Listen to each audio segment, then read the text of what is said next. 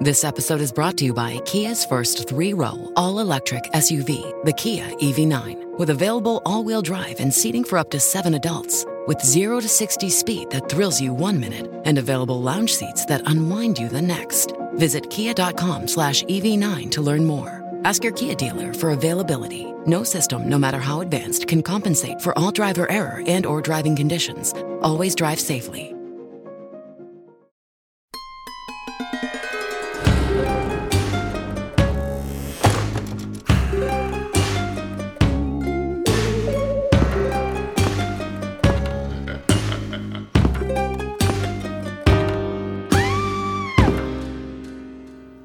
Hello, and welcome to another episode of Ain't It Scary with Sean and Carrie. I'm the titular Sean. And I'm the very titular Carrie. It's the show that takes you inside the unbelievable, the unexplainable, the macabre, and the bizarre and tries to find an answer. Hello, Caroline. Hi. You remember a few weeks ago during that spooky Halloween season, uh, we did an episode all about werewolves, about uh, old werewolf legends, werewolf exorcisms, werewolf witch trials. All that fun stuff. all that fun stuff. And this week we are uh, touching back on old classic uh, Universal movie monsters with a uh, another segment on the real world implications of old world folklore. Um, this week we're talking about New England vampires. Is that a real thing? Uh, well, uh, if you ask someone in New England from the 1800s, then probably. Interesting. Let me set the scene for you, Caroline. March 17th, 1892. A group of villagers, with enthusiasm, gathered on the grounds of the Chestnut Hill Cemetery in Exeter, Rhode Island. They had picks and shovels, and they set busily to work digging up Mary Brown and her daughters, 20 year old Mary Olive and 19 year old Mercy Lena. I'm hoping they were already dead. Uh, yes, uh, all three had actually died lingering, wasting deaths, mysterious uh, deaths where they wasted away to nothing. Um, and the same condition had actually been passed on to a younger brother in the family Who was still alive? who was still alive. Now, when the villagers chopped open these caskets, uh, Mary and Olive were decomposing appropriately. For women who had been in the grave for years, they were basically skeletons at the bottom of the coffins, dry bones. The other daughter, however, Mercy, when her coffin was opened, the villagers were shocked to find she looked just as if she was sleeping.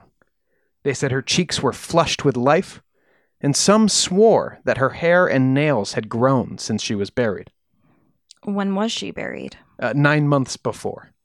Okay, so she wouldn't be a skeleton by that point. No, but you wouldn't expect, you know, nine months later, you or nine weeks later. I'm sorry, nine weeks. You don't expect uh, a, fr- a fresh corpse. Like she looked like she could have popped out of the coffin. What was worse, when they pricked her body and checked her internal organs, they found there was still fresh, red, wet blood inside that hadn't frozen despite the winter chill. Well, she hadn't been embalmed, had she? No, embalming wasn't uh, wasn't a thing for these people. Mm-hmm. Um, but there was still blood inside of their organs, and this confirmed the villagers' suspicions. The teenage girl had been a vampire, and she was actively sucking the life force from her younger brother from beyond the grave. They set about tearing the beast's heart from its chest and burning it in hopes of putting the manifestation to rest. So they burned her heart? They burned her heart, yes. And for a little context, Carrie, look back up at that date 1892. This is 200 years after the witch trials in Salem, uh, just a few hundred miles away. Mm-hmm. So, what the hell? 18, I mean, this is like the turn of the century, right? It, it's an industrialized nation uh, ready to jump into the 20th century. And uh, here these folks are digging up bodies and uh, um, burning hearts because they're afraid of vampires. It does seem a bit late for that. So, uh, where does all this come from? I wanted to dig into it on this week's special on New England vampires because Mer- this Mercy Brown case was probably the latest vampire exorcism in New England, and it's certainly one of the most widely covered, one of the most one of the best documented. But it is actually probably the last in about a hundred year tradition of New Englanders burning uh, vampire parts. Kind of like how the Salem witch trials were really the last gasp of witch hunts in America and not the first. Yes, exactly. And I think in a similar way, um, I, I think the story's probably spread in a similar way. Like people going, "Can you get a load of? The, look at this thing going on," Mm-hmm. because because it seems so old fashioned in 1892. You know. Now, as we've covered, uh, New Englanders tended to come from Puritan backgrounds, uh, except for Rhode Islanders. Providence, Rhode Island had been founded by Roger Williams uh, for the purposes of religious liberty. Actually, did you know this? Roger Williams was a preacher from Salem, Massachusetts. Yes, that's the statue that's in the square. That's Ro- Roger Williams. And he was kicked out of town for his temperate liberal ideas. Mm-hmm. Um, now he was given the till until the end of winter of 1935 to get out of town. You mean 1635? He was given until the winter of 1635, yes, to get out of town, provided he didn't do any preaching. And then they were going to banish him back to England in January of uh, 1636 because his followers just kept coming to his house. And he was like, I'm not preaching, I swear. um, so he was ready to get arrested and shipped back off to England when Williams gave the authorities the slip and settled in Seekonk with some of his followers. He bought some land from uh, the natives there. And after a time, they moved out to Narragansett Indian Territory, uh, out in what's now Rhode Island, uh, a few months after that. Mhm. Their 1637 civil compact says, We, whose names are hereunder, desirous to inhabit in the town of Providence, do promise to subject ourselves in active or passive obedience to all such orders or agreements as shall be made for public good of our body, in an orderly way, by the major assent of the present inhabitants, master of families, incorporated together into a town fellowship, and others whom they shall admit unto them only in civil things. A little democracy. Everybody gets to vote. Mm-hmm. Uh, as I said, based around uh, both political and religious tolerance. Uh, they didn't even persecute witches in Rhode Island, which may have led our old friend Cotton Mather to call the colony the sewer of New England. Oh, lovely, lovely Cotton Mather. Um, but everywhere else, uh, Puritan, and even there, of course, they were staunch Christians. It's just they weren't uh, they weren't living that Puritan life with the uncomfortable shoes and all the buckles. So superstition was all over the place. It was a superstitious time, and stuff was really hard for New Englanders in young America. As I said, the rest of the continent was rapidly industrializing uh, as we hit the 1800s. But in Exeter, Rhode Island, things probably didn't look that different in 1892 than 1692. The Brown family were farmers. Um, they probably didn't have any machines to help them with that farm work. The tools were most likely handmade on a farm like that still. So uh, the industrialization going on in the rest of the country really hadn't touched this part of rural New England. Mm-hmm. And so all the all the superstition uh, was well intact, hadn't been replaced by science yet. And meanwhile, they had some scary stuff going on. Tuberculosis was rampant throughout the 19th century, and I think you can guess that is what happened to Mercy Brown and her mother and uh, sister. Classic wasting disease. Yes. Uh, to the Browns, it was a mysterious wasting away that they saw in their loved ones. Um, and tuberculosis at the time, when it was identified as kind of a disease or a condition, uh, was usually called consumption. In the 17 and 1800s, tuberculosis was absolutely rampant in Rhode Island, Connecticut, Vermont, Massachusetts, and the rest of New England. Between 1786, which is when they started keeping these statistics, and 1800, so in that 14 year span, 2% of the population of New England had been killed by tuberculosis. That's a ton of people. It does really well in obviously it's it's an airborne disease, so it does very well in confined quarters, and often it would wipe out entire families. Mm-hmm. We know today tuberculosis is a bacterial infection that generally affects the lungs but can uh, cause other symptoms. This is some stuff I didn't know about tuberculosis actually. 90% of tuberculosis infections show no symptoms. But for those who are symptomatic, without treatment, it is f- a 50% mortality rate. Wow. And it's not a dead disease. We vaccinated against it pretty heavily, and uh, we also have uh, treatments more and more for it now. Even if you do come down with symptomatic TB, I mean by that I just mean better antibiotics. That's all you do. You slam this thing with antibiotics to kill the bacteria, right? about 5 to 10% of modern U.S. citizens test positive for tuberculosis. And uh, today it is treated again, yeah, with antibiotics, uh, getting the chance of death down to 4% in an active case. Mm-hmm. So uh, much, much better. We didn't know this disease was caused by a bacteria until Robert Koch discovered it in March 24th of 1882.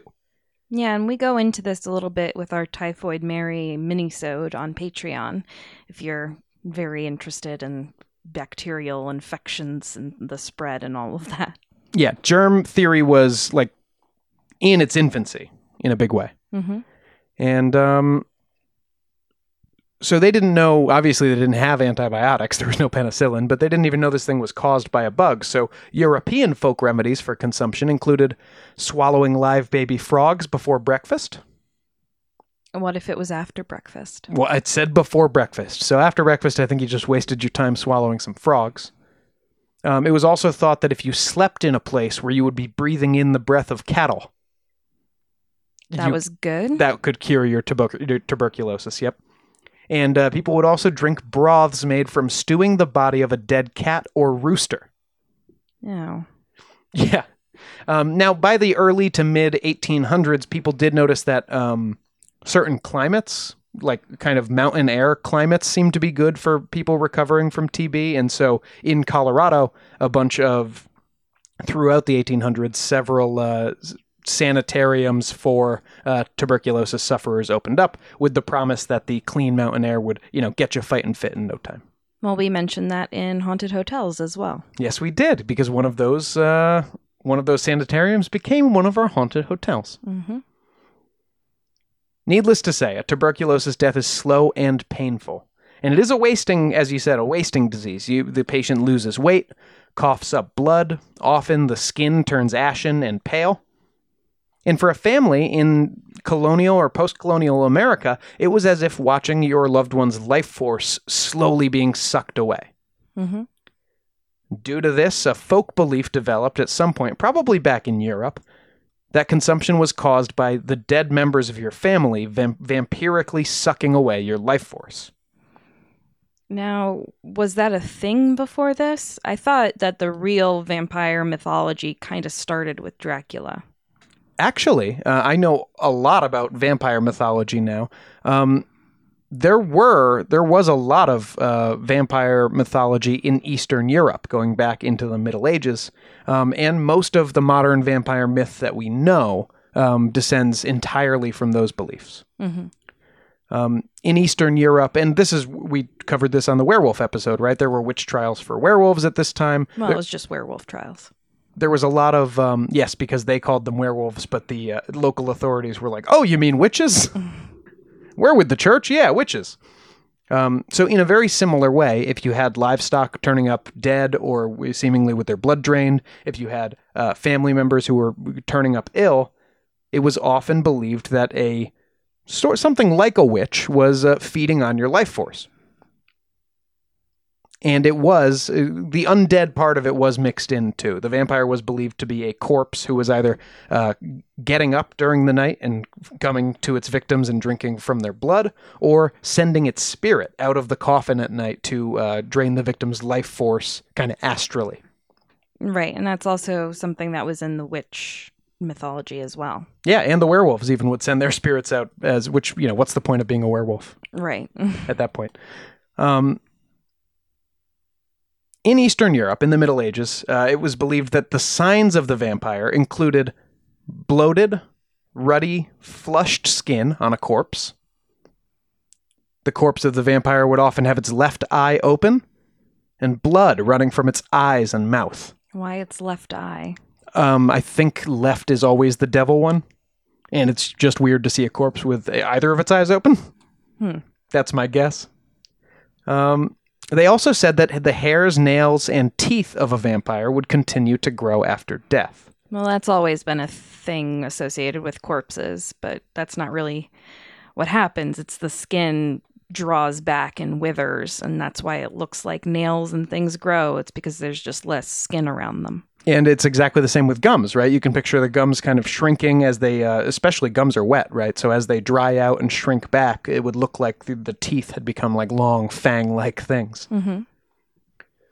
It was widely believed you would become a vampire if a dog jumped over your corpse, Okay. or if you were buried with a wound on your body that hadn't been cleaned by boiling water. So it wasn't a thing of like you get bitten and you become one. It's No, it was your corpse. God forbid a, a dog jumps over your grave. Yeah, it was about something demonic happening to your corpse and making it a vampire. Okay. It was believed you could prevent vampirism, you know, just in case a dog's going to jump over that corpse at some point. You could prevent vampirism by burying your loved one upside down, which seems like that just makes them closer to a bat, right? yeah. Um, people would also put an earthly object, quote unquote, like a sickle or scythe nearby. I think they mean earthly object like something that works in the earth, not a just a physical thing. Yeah. Um, they would sever a corpse's tendons at the knees sometimes, just in case. Give them the old, uh, the old Achilles. God. And they also, I like this one, would scatter sand or seeds sometimes near the coffin because it was believed that the vampire would be distracted counting the grains and uh, unable to move from the spot. Well, that's part of the reason why the Count in Sesame Street is a vampire. Is that true? Yeah. It's it seems like such a It's a thing in the book Dracula too, which I was surprised. Uh, I I took a horror and literature class in college. Uh, wasn't as fun as it sounded, and that was the first time I actually read Dracula. And there's a lot of throwing sand at him, so he has to stop and count everything, and then you run away. it seems like it would take him like like a month to count a handful of sand. Oh, that's the He's- idea. He's, very smart though. mm-hmm. Um, as I said, vampires usually the effects of the vampire would usually be missing or killed livestock or a, a loved one getting sick. But they would also engage in some minor poltergeist activity. Someone would report the vampire had been pressing on their chest, keeping them from waking up at night, or um, throwing household objects around. So these are things we just get in classic poltergeist cases to this day. Was that also supposed to be their spirit doing this? Yes, I, I think so. Interesting. This, yeah, the spirit of the vampire would uh, sit on your chest and drink blood from your, you know, out of your skin or something. Hmm.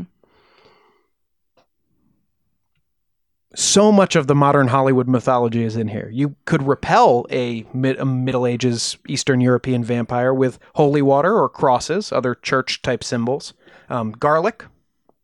Why garlic? Uh, I'm not sure, but they would also stuff it into the mouth of a corpse if they suspected it was a vampire, like as part of the destruction of the, the corpse. So I, I don't know where the garlic thing came from. Hmm. And they would sprinkle mustard seed on their roof, presumably for the same like counting effect, maybe. Mm-hmm. Um, and it was even the like the vampire must gain your permission to enter the home. That was sometimes part of the legend. And it was believed vampires were more active at night because they'd be less likely to get caught then.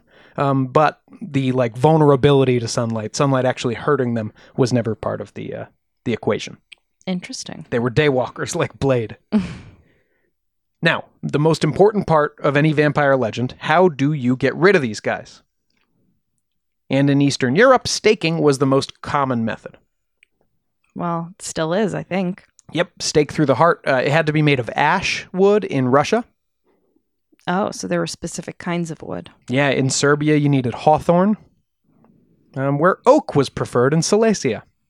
Wow. Okay, so you had to just carry around all different kinds of wood if you were traveling the countries. Yeah, sure. Depends on which. Uh, what, well, I mean, I think just a, a a Serb would be walking around with a hawthorn stake, Mm-hmm. telling those Russians they're doing it wrong. Probably. Usually, the stake would go through the heart, Buffy the Vampire Slayer style. Um, but for example, in Germany, it was believed that you would pound the stake through the mouth of the vampire. Yuck. Seems yuckier, yeah. Um, but the whole idea of staking, and this is interesting and like a very childlike logic thing. It probably scholars think it had to do with deflating the bloated corpse of the vampire. Well, because they probably didn't understand why corpses did bloat. Not at all. And you would expect, if anything, as the life force leaves something, look at your loved one with consumption. They're getting thinner. Um, you know, the moisture seems to be sucked out of their, their frame and their body. You can see their tendons and muscles underneath. So the idea of, yeah, a corpse not only not having rotted away in the couple of weeks since you buried it, but actually having puffed up some um, must have seemed like something supernatural was going on. It just didn't square with what they understood of the physical world. Mm-hmm. In Germany, again, if you were going to stake a vampire, it would be through the mouth, but the preferred method was actually decapitation.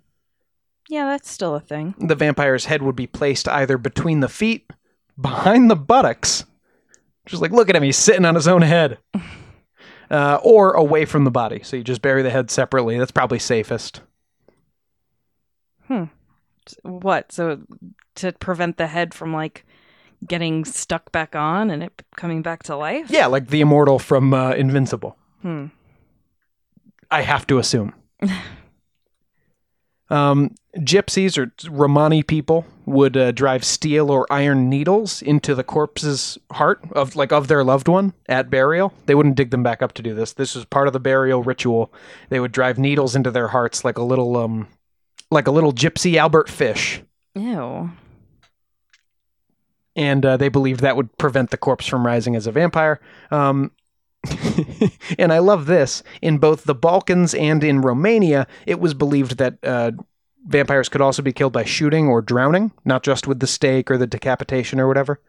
So you do just normal, just normal bullets. And so sometimes, as part of the burial, they would just shoot a coffin, like just, eh, just in case, throw a bullet in there real quick, and then if it is a vampire, you're not coming back. Hmm, Might as well. And uh, as you touched on, Carrie, Bram Stoker would incorporate many of those European folklore elements into his smash hit Dracula, which did kind of, um, you know, yeah, brought it all together into one package and sold it to uh, European and later American audiences as like w- our modern pop culture vampire. Mm-hmm. Now, interestingly, those legends, those vampire legends had reached England. I mean, I think the first use of the word vampire in English was in like the early 1700s or something. Uh, Bram Stoker wrote Dracula in 1897, so in all likelihood, the freshest vampires in his mind would have been this this recent talk of New England vampires, and specifically the Mercy Brown case. Well, I did read somewhere that he had been touring America while this was all going on because I think he was part of a theater company and he did have clippings from this case in his possessions uh, when he died. Wow, it's even been, it's been suggested, and I think this is a little weird. We'll dig further into Mercy uh, in the, in our next segment, but it is claimed that some scholars claim that Stoker may have based Lucy Westenra on Mercy Brown. Well, I mean, if he really did have those news clippings in his possession, then why not? In any case, as I said, the vampire panic in New England started a long time before Mercy Brown, and that is why we're going to get started in Connecticut, of all places, in 1784, as we embark on our tour of vampire exorcisms throughout New England after the break. Ooh.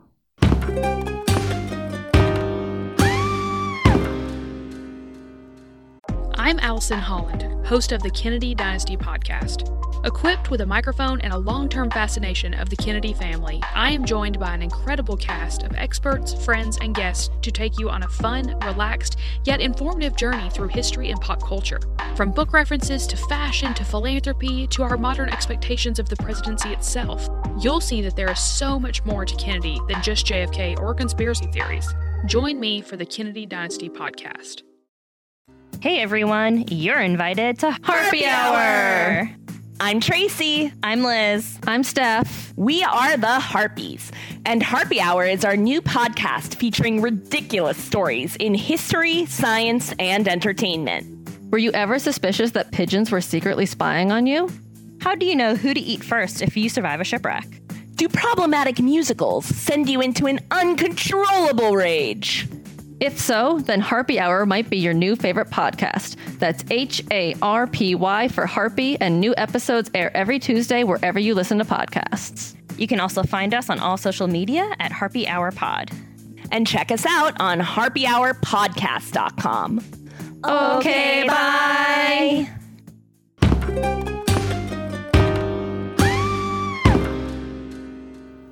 Welcome back.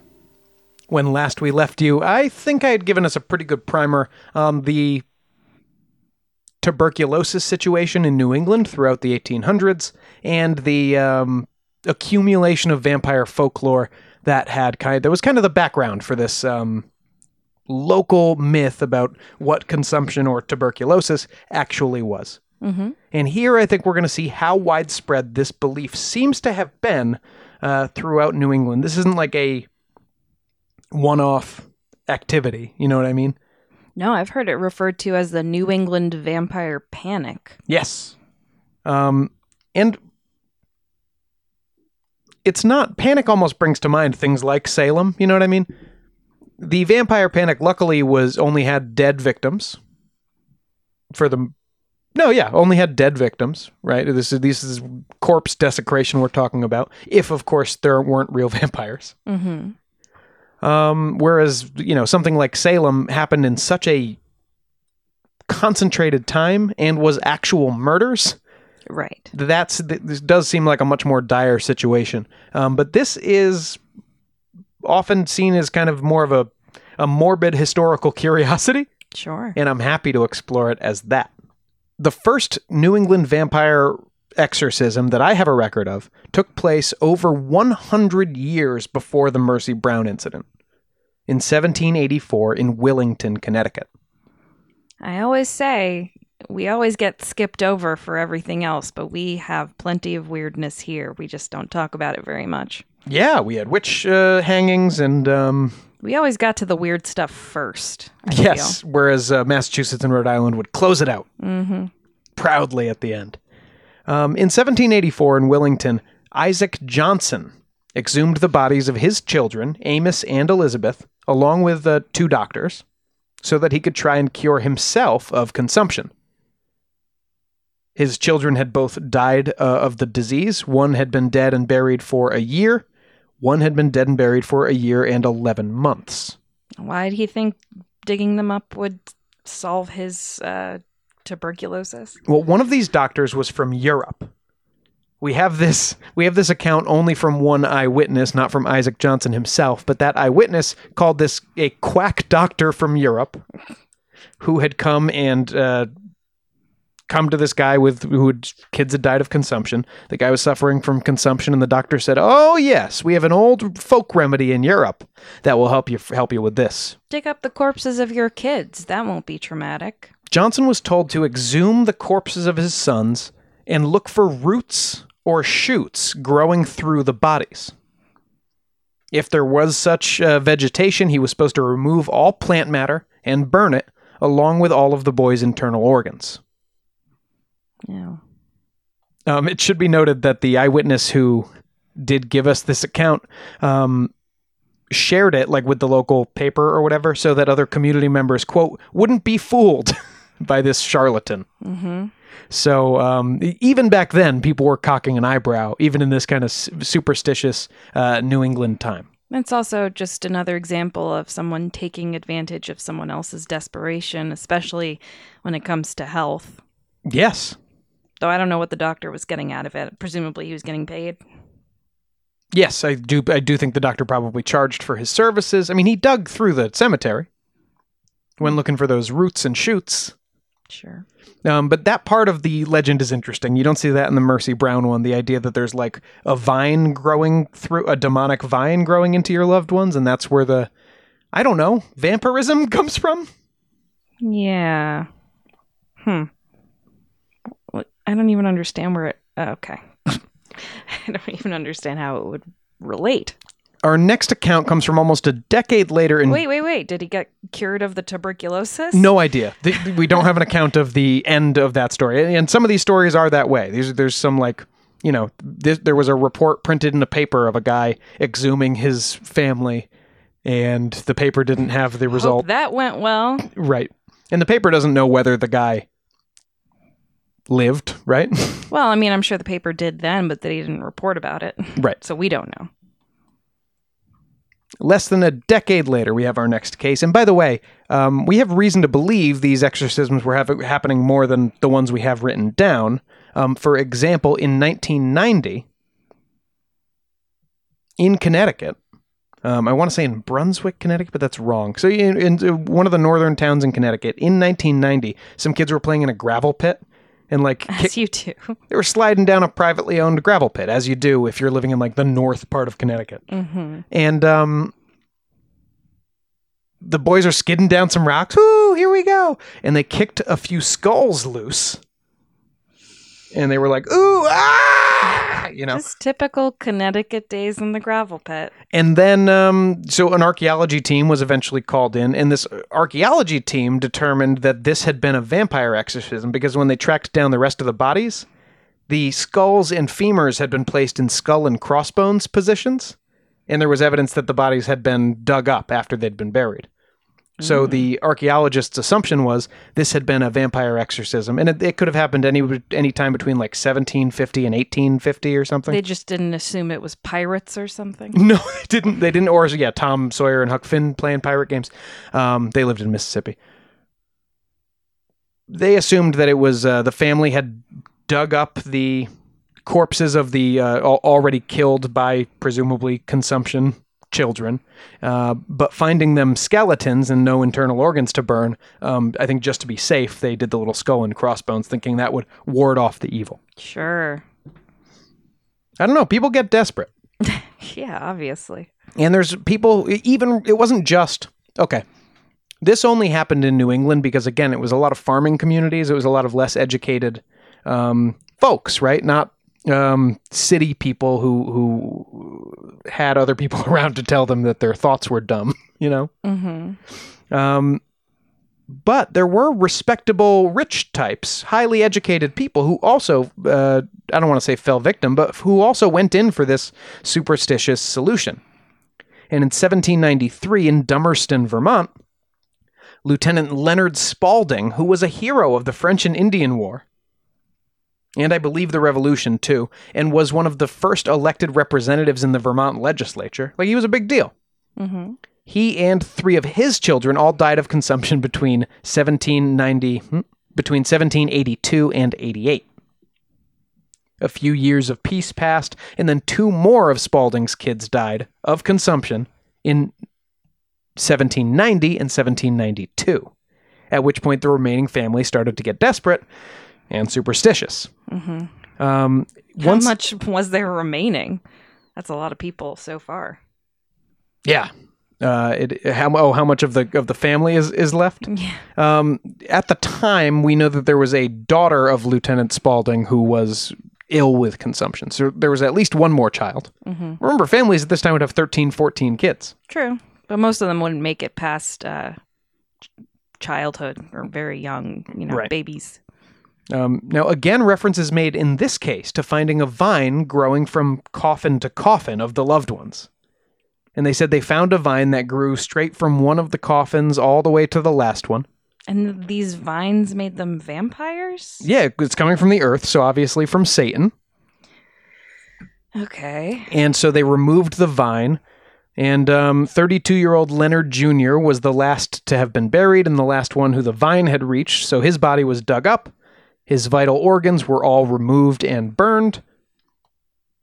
And Leonard Jr.'s sister, Leonard Sr.'s daughter, allegedly got better from her disease. What would they do with these ashes? Would they bury them again or Uh, it depends. In in these er- cases here, these early cases, I think they're just discarding them. Mhm. Um, but there were cases where it was believed that the family member could drink a tonic made of the burned organs of their loved one, Ew. and that that would uh, cure you of your consumption. That's hideous. It's horrible, and it's what happened in the Mercy Brown case.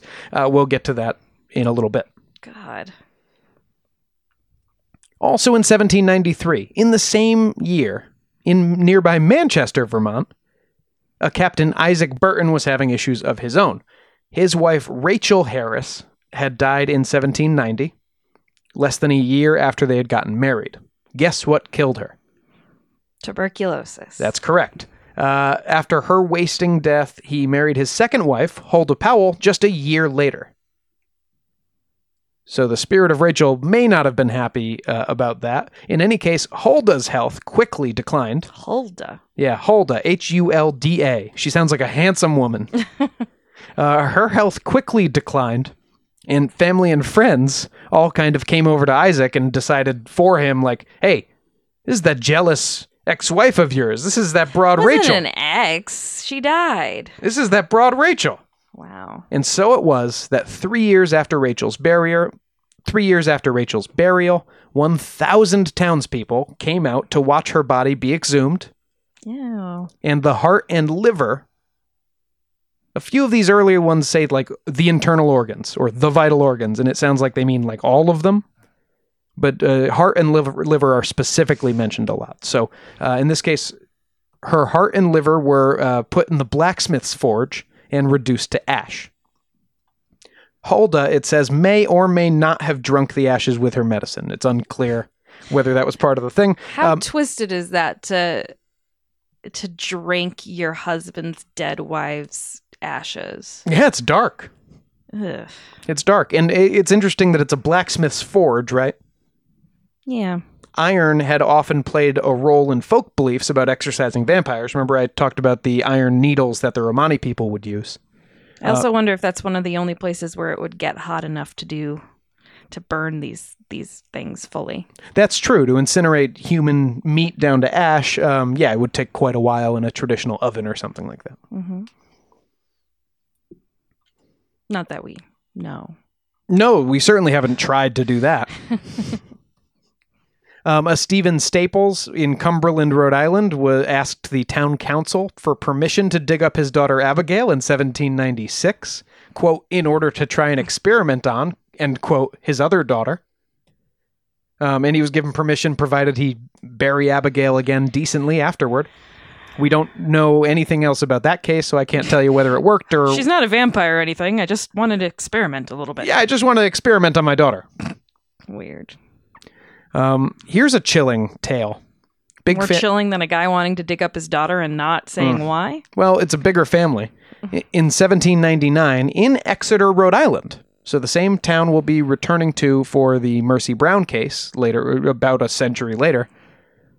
Stutley and Honor Tillinghast Oh boy. had a very large family, 14 children. And so, you know, ar- arguably their luck was pretty good that only four of them suddenly died of consumption. Sarah, the daughter, was the first to go, and legend tells us the other children had dreams of their dead sister before they came down with consumption and died themselves. I mean, that's not hard to believe. No, it's not. You would dream of a family member that you just recently lost. That makes sense. However, when Honor started having visions of Sarah, his wife, um, Stutley knew something had to be done. As they dug up the children, the more recent deaths, the more recent children to die, were all decomposed. But allegedly, Sarah had her eyes open. Her hair had grown and was falling o- across her breast. Uh, her nails seemed longer too, and when they opened it up, her heart was full of fresh blood. So they removed it from her chest and burned it on, quote, the designated rock. I guess they just had a place where they burned stuff in this town. Well, I did hear uh, that you can still find the rock that Mercy Brown's organs were burned on in that cemetery. Mm. But um, is that like a thing with tuberculosis where you have like blood in your heart or something? Um, no, it's not a thing with tuberculosis. It's a thing with hearts. No, I know, but I mean, for it to be like so strange and unexpected, I was just wondering, you These- know, maybe something with tuberculosis affected it. I don't know. No, these are just people who don't know that much about the human body, right? And so they expect, like, whoa, he's dead. His skin is pale. Obviously, the blood has left. Okay. Um, anyway, for the Tillinghasts, uh, the nightmare was just about over after the ritual. Uh, well, one more kid did die of tuberculosis, but who's counting? It was only five of the 14. Nice. Yeah. Um, in 1807, arguably the very birthplace of our nation, Plymouth, Massachusetts, has vague accounts of another family with 14 children where 13 of them died, along with the father. I think they were counting. The mother was the only one left, and Plymouth villagers got her permission to try an exorcism. They dug up the youngest daughter, and I have a direct quote here from an eyewitness account. The cheek was full to dimpling, and a rich profusion of hair shaded the cold forehead, while some of its richest curls floated upon her unconscious breast. Oh, this was the one with the where it mentioned the hair on the the hair down to the breast. The large blue eye had scarcely lost its brilliancy, and the livid fullness of her lips almost seemed to say, Loose me and let me go. I think this guy wants to bang this corpse. Of a small girl. Ugh. Um, did you, did you notice it said the large blue eye? As if I just one of them was open. I did notice, yes. Um, very telling. And it also puts Sure. puts me in mind of the telltale heart as well. Mm-hmm. That last child died two weeks after the exorcism. The mother, left all alone, lingered for about a year before she too succumbed to consumption. That's horrible. It's a horrible story. It was a horrible disease. Yeah. Vaccinations and uh and medical things are good. Yeah, it turns out it's almost like the moral of this story is that people should listen to their doctors. but not quack doctors from Europe. No, actual medical doctors. I, and I'll, I'll get to the advice of doctors eventually. Remember that at this point in history, they still don't know what causes this. Can you imagine how terrifying, by the way? Like germ theory is not a thing yet. Um I mean, I think we we had kind of a a, a semi uh version of this in like March 2020. I was like, what causes this? How's this happening? Why is this happening? But we knew immediately it was a virus, and you and I know what a virus is. Yes, that is true. We we never jumped to vampire. We never thought it was a magical spell for one second. Mm-hmm. Unlike the people of Barnstead, New Hampshire in 1810, 21 year old Janie Dunnett had died of consumption. When her father took ill, Janie was, of course, dug up. Um, this time there's again mention, and this is from New Hampshire, there was mention of them looking for vines among the bones. What's it with these vines? And in this case, they couldn't find any vines, and I think they just buried her again. They were like, oh, not a vampire. no vine. That's the end of that. Uh, also, Janie had been buried for about two years and was little more than bones when they dug her up, so um, there weren't wouldn't have been any organs to burn anyway. Unless she was walking around like a skeleton. Ooh. Ooh. Skeletons are scary. Yeah, sure. Um, a few hundred miles away in Woodstock, Vermont, seven years later, Frederick Ransom, a 20 year old student at Dartmouth University, died of consumption. His father apparently was terrified Frederick would feed on him from the grave and uh, quickly had him exhumed and his heart burned in a blacksmith forge. Wow. So, like, just, you know, cutting him off at the pass, really. Yes, you're not getting the rest of my family. And like, I don't think Frederick Ransom, or I don't think the dad was even sick. Uh, yeah, right. So he was just sort of get, getting there before it happens. Um, once again, the cure was ineffectual. Mrs. Ransom died in 1821, followed by a daughter and two more sons over the next 10 years. A decade later in Foster, Rhode Island, the Young family, who had many children, it seems, uh, had their oldest daughter, Nancy, die at 19 of TB. Nancy was exhumed and her body was burned. This time, uh, this is an interesting wrinkle. While the rest of the family stood around and inhaled her fumes. Ew. I guess I'd rather do that than drink it. Would you? Yeah. Do you know so. what a burning corpse smells like? Do you know what a burning corpse tastes like? No, but I know that it would be over. I would drink that thing fast. I can chug. I don't know. I'd take one whiff and be out, I think. The family had to stand around like the whole time while she burned to ash on a table in the middle of the room. You know how long that would take? I don't want it in my mouth, Sean. the f- your, the fumes are going to be in your lungs. I don't want to taste it. How do you think that that one worked, Carrie? Badly. Yep, five more children in the family would die of tuberculosis, with only three making it to adulthood. Boy. Now you start to see him space out a little bit more as you get deeper into the 1800s. Again, these sanitariums in like Colorado were starting to open up. People were starting to understand a little bit more about what could actually help them with this illness, even if they didn't know what was causing it yet.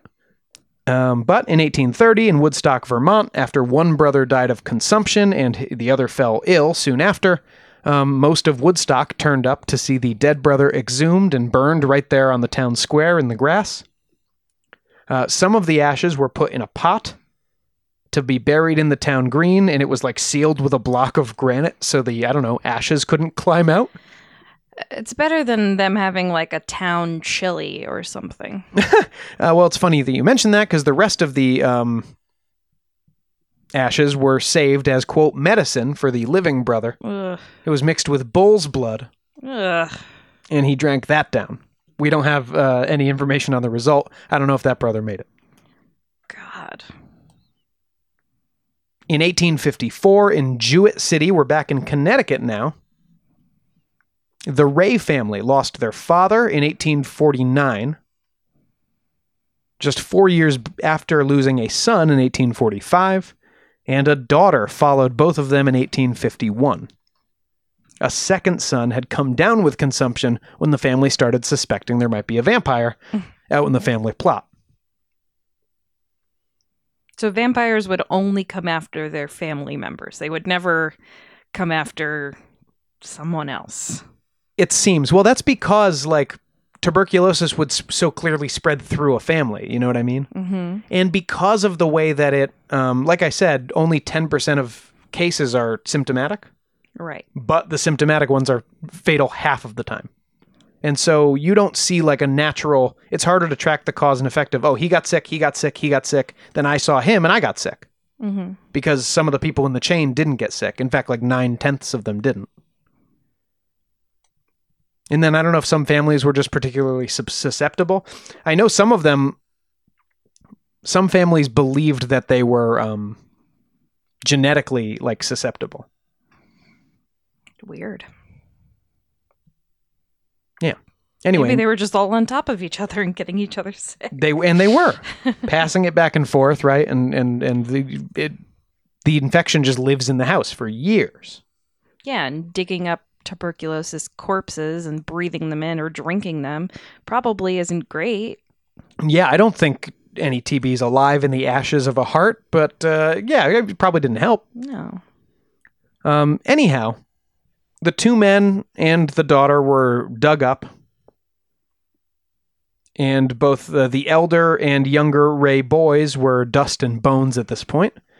Um, but the daughter, quote, had fresh red blood in her heart.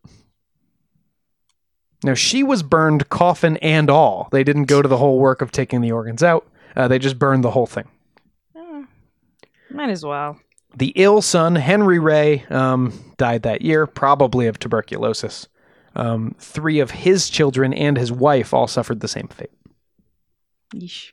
Now, sometime in the 1870s in West Stafford, back in Connecticut again, five sisters died of tuberculosis, uh, and the villagers are recorded to have exhumed them and uh, burned their vitals in order to save their younger sister.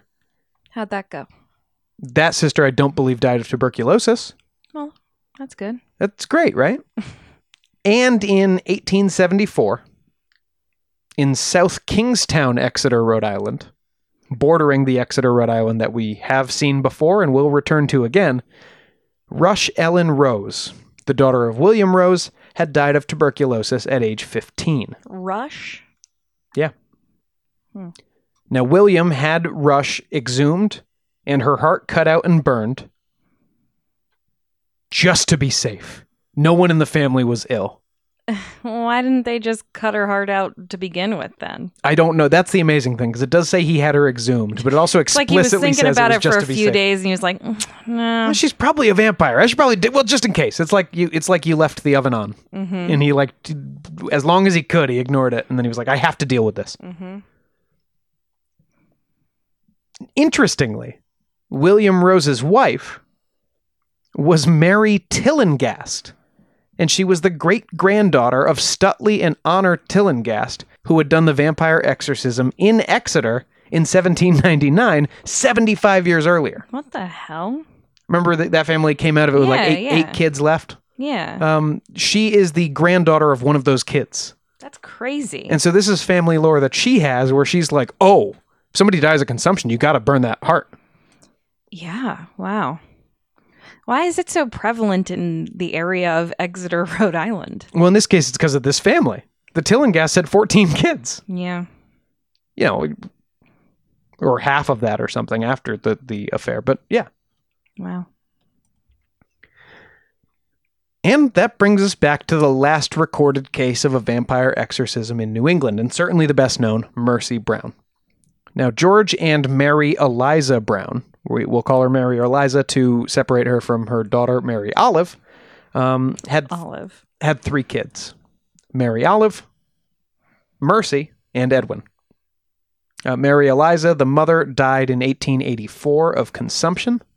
So she was the first to get it. She was. Mary Olive, the older daughter, died second in 1886. And finally, both Mercy and Edwin got sick in 1891. Mm. Now, Edwin was very ill, and he- was so bad, in fact, that he was sent off to a sanitarium in Colorado Springs, actually, to recover. hmm And this must have been an expensive endeavor for a family that was like essentially a, a poor farming family in Rhode Island. Because the girl didn't get to go to. The girl did not get to go to. Typical. She died in 1891.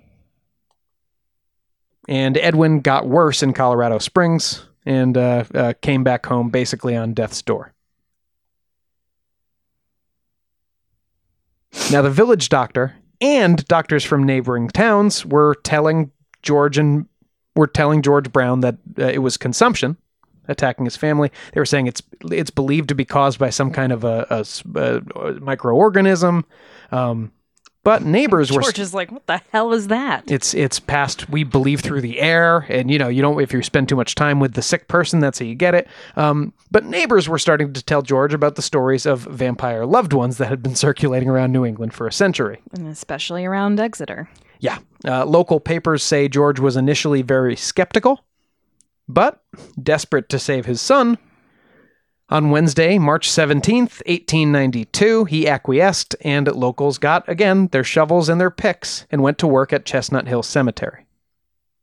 Now, as I said, Mary Eliza and Mary Olive were both skeletons, having been buried for six and eight years, respectively. hmm And as you pointed out before, Carrie, no embalming uh, at this time either.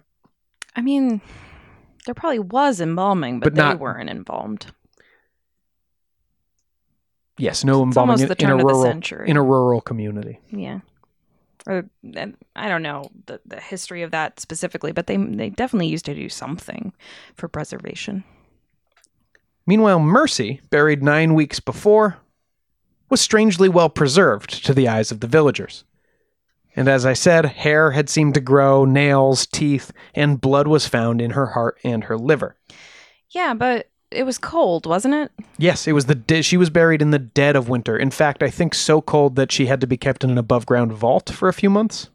And I'm sure that just made it better for her to stay preserved. Yeah, It- I mean, uh, New England, like Rhode Island, cold in the dead of winter. So it's not that crazy that she hadn't decomposed, especially in only nine weeks. I mean, we have this idea that we become a puddle in like a couple days, but that's just not true, especially in certain conditions. Right. And the doctor, the village doctor who was on site, actually tried to explain that. Yeah. He was Well, going, good. He's going, no, this is pretty normal. It's it's really cold out. You know, Meanwhile, her father's like, ah, ah. he's like, you, you guys know how we put meat in cold places to to keep it fresh sometimes. Um, but nonetheless, the townspeople set instantly to work removing Mercy's heart and liver before reburying her. Well, this is kind of their thing. Yeah, it's like a well, it's a fun thing for the community to all get together. You know, mm-hmm. really rally behind something. Her heart and liver were burned to ash, and again mixed with water and given to Edwin, her brother, to drink, Ugh. in hopes that it would cure his consumption, get him back on his feet. How'd he enjoy that? Oh, I'm sure he didn't enjoy it. Again, I can't think of anything more revolting besides maybe a witch cake. Well, yeah. And uh, it didn't do poor Edwin any good as he died two months later. Hmm. Now, like I said, this all came at a strange time in America's and the world's relationship to tuberculosis.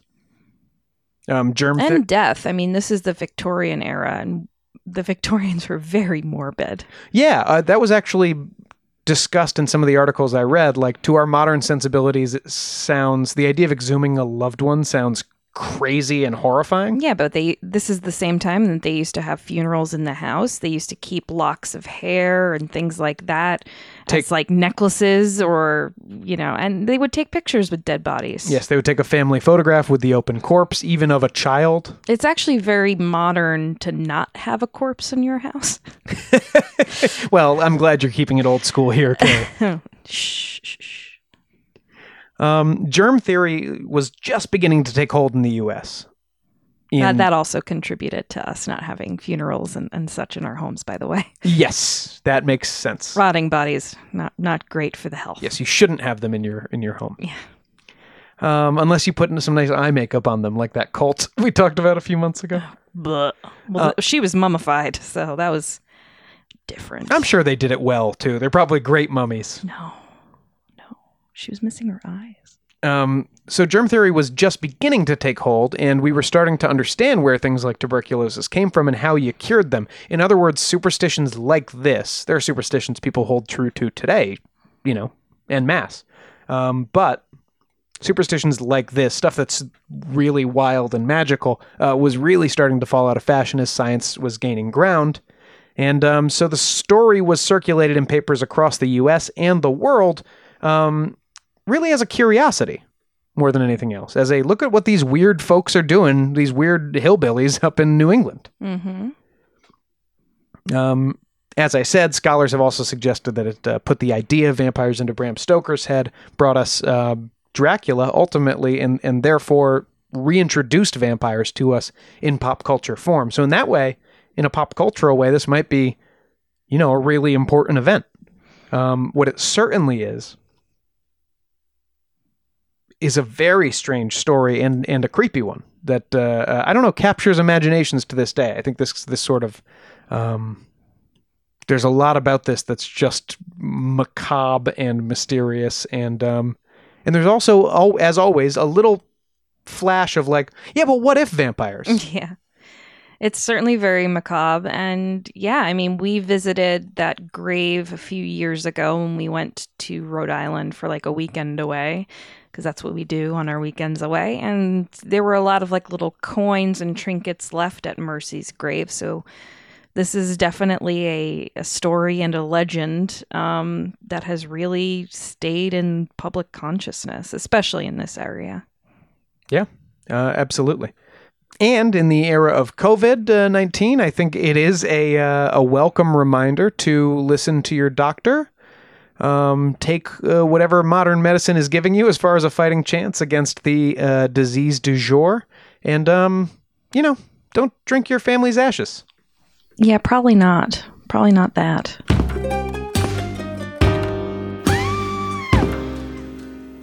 Hey, podcast listeners, I'm Paul Brandus introducing my podcast, Countdown to Dallas.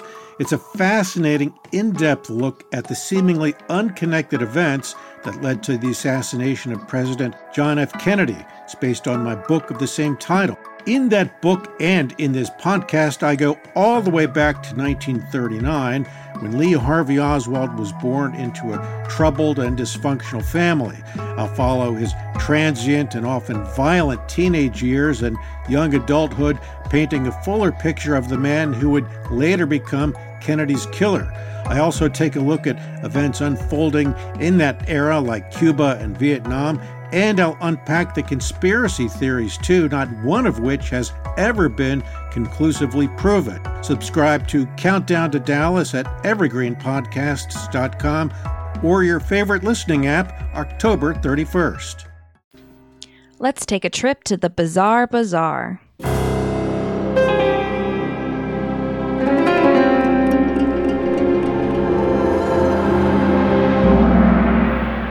This past Sunday, a 28 year old woman underwent a nine hour exorcism after attacking a priest during confession at the Church of St. Mary of Mount Berico in Vicenza, northern Italy. Oh, I wouldn't try that at a Unitarian church. Corriere del Veneto reported that the woman began screaming, unleashing blasphemies and curses in different voices and languages, including Latin, which she apparently hadn't previously known.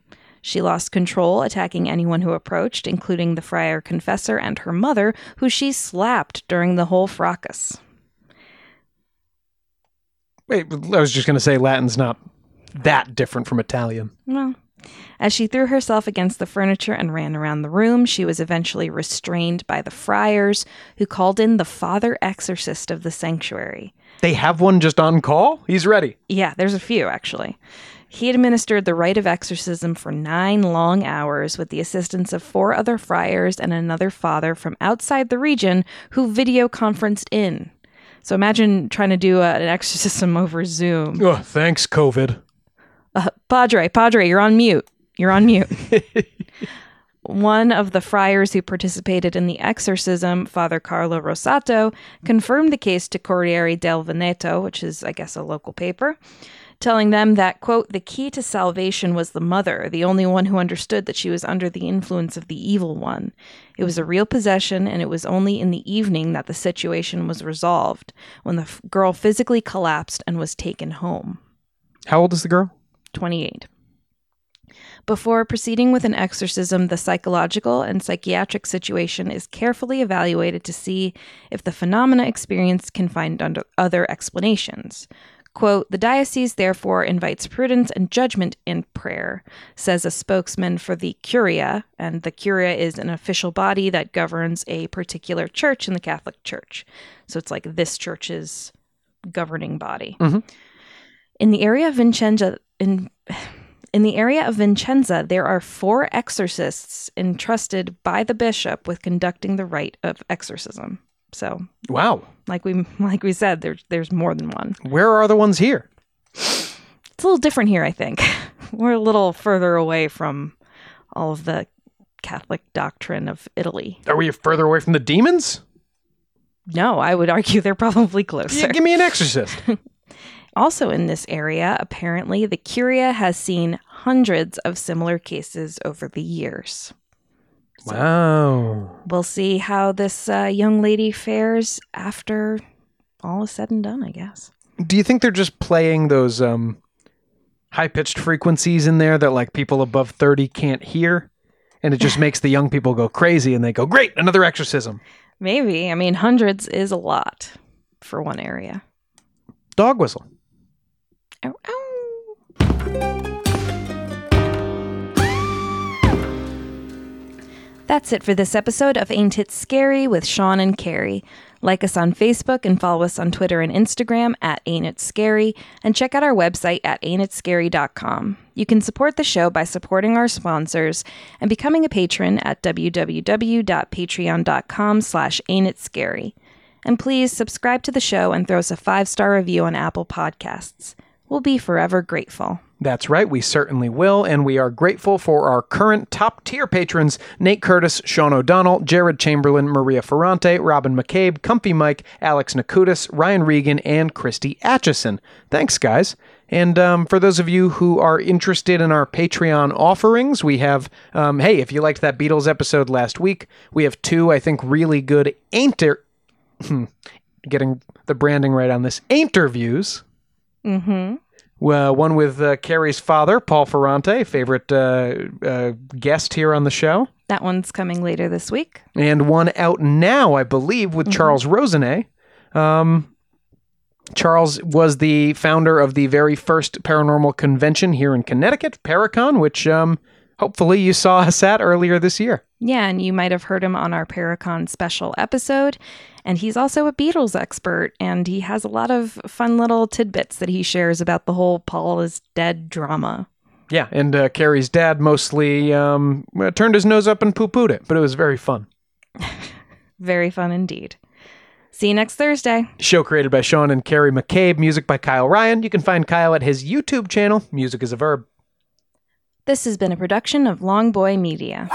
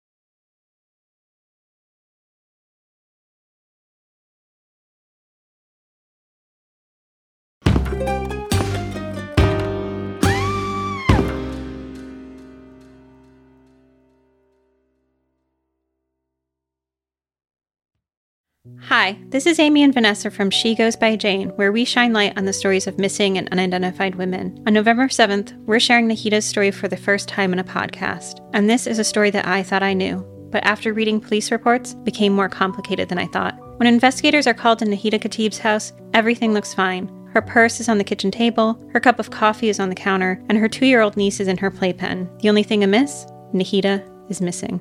Every week, we feature a poem written in honor of the person we're talking about. This week, we're joined by one of our favorite actresses. You might know her from Sister Act or King of the Hill or The Descendants. But if you're like us, you'll know her from Hocus Pocus. She's the much beloved Kathy Najimy. Join us November 7th to hear Nahida's story.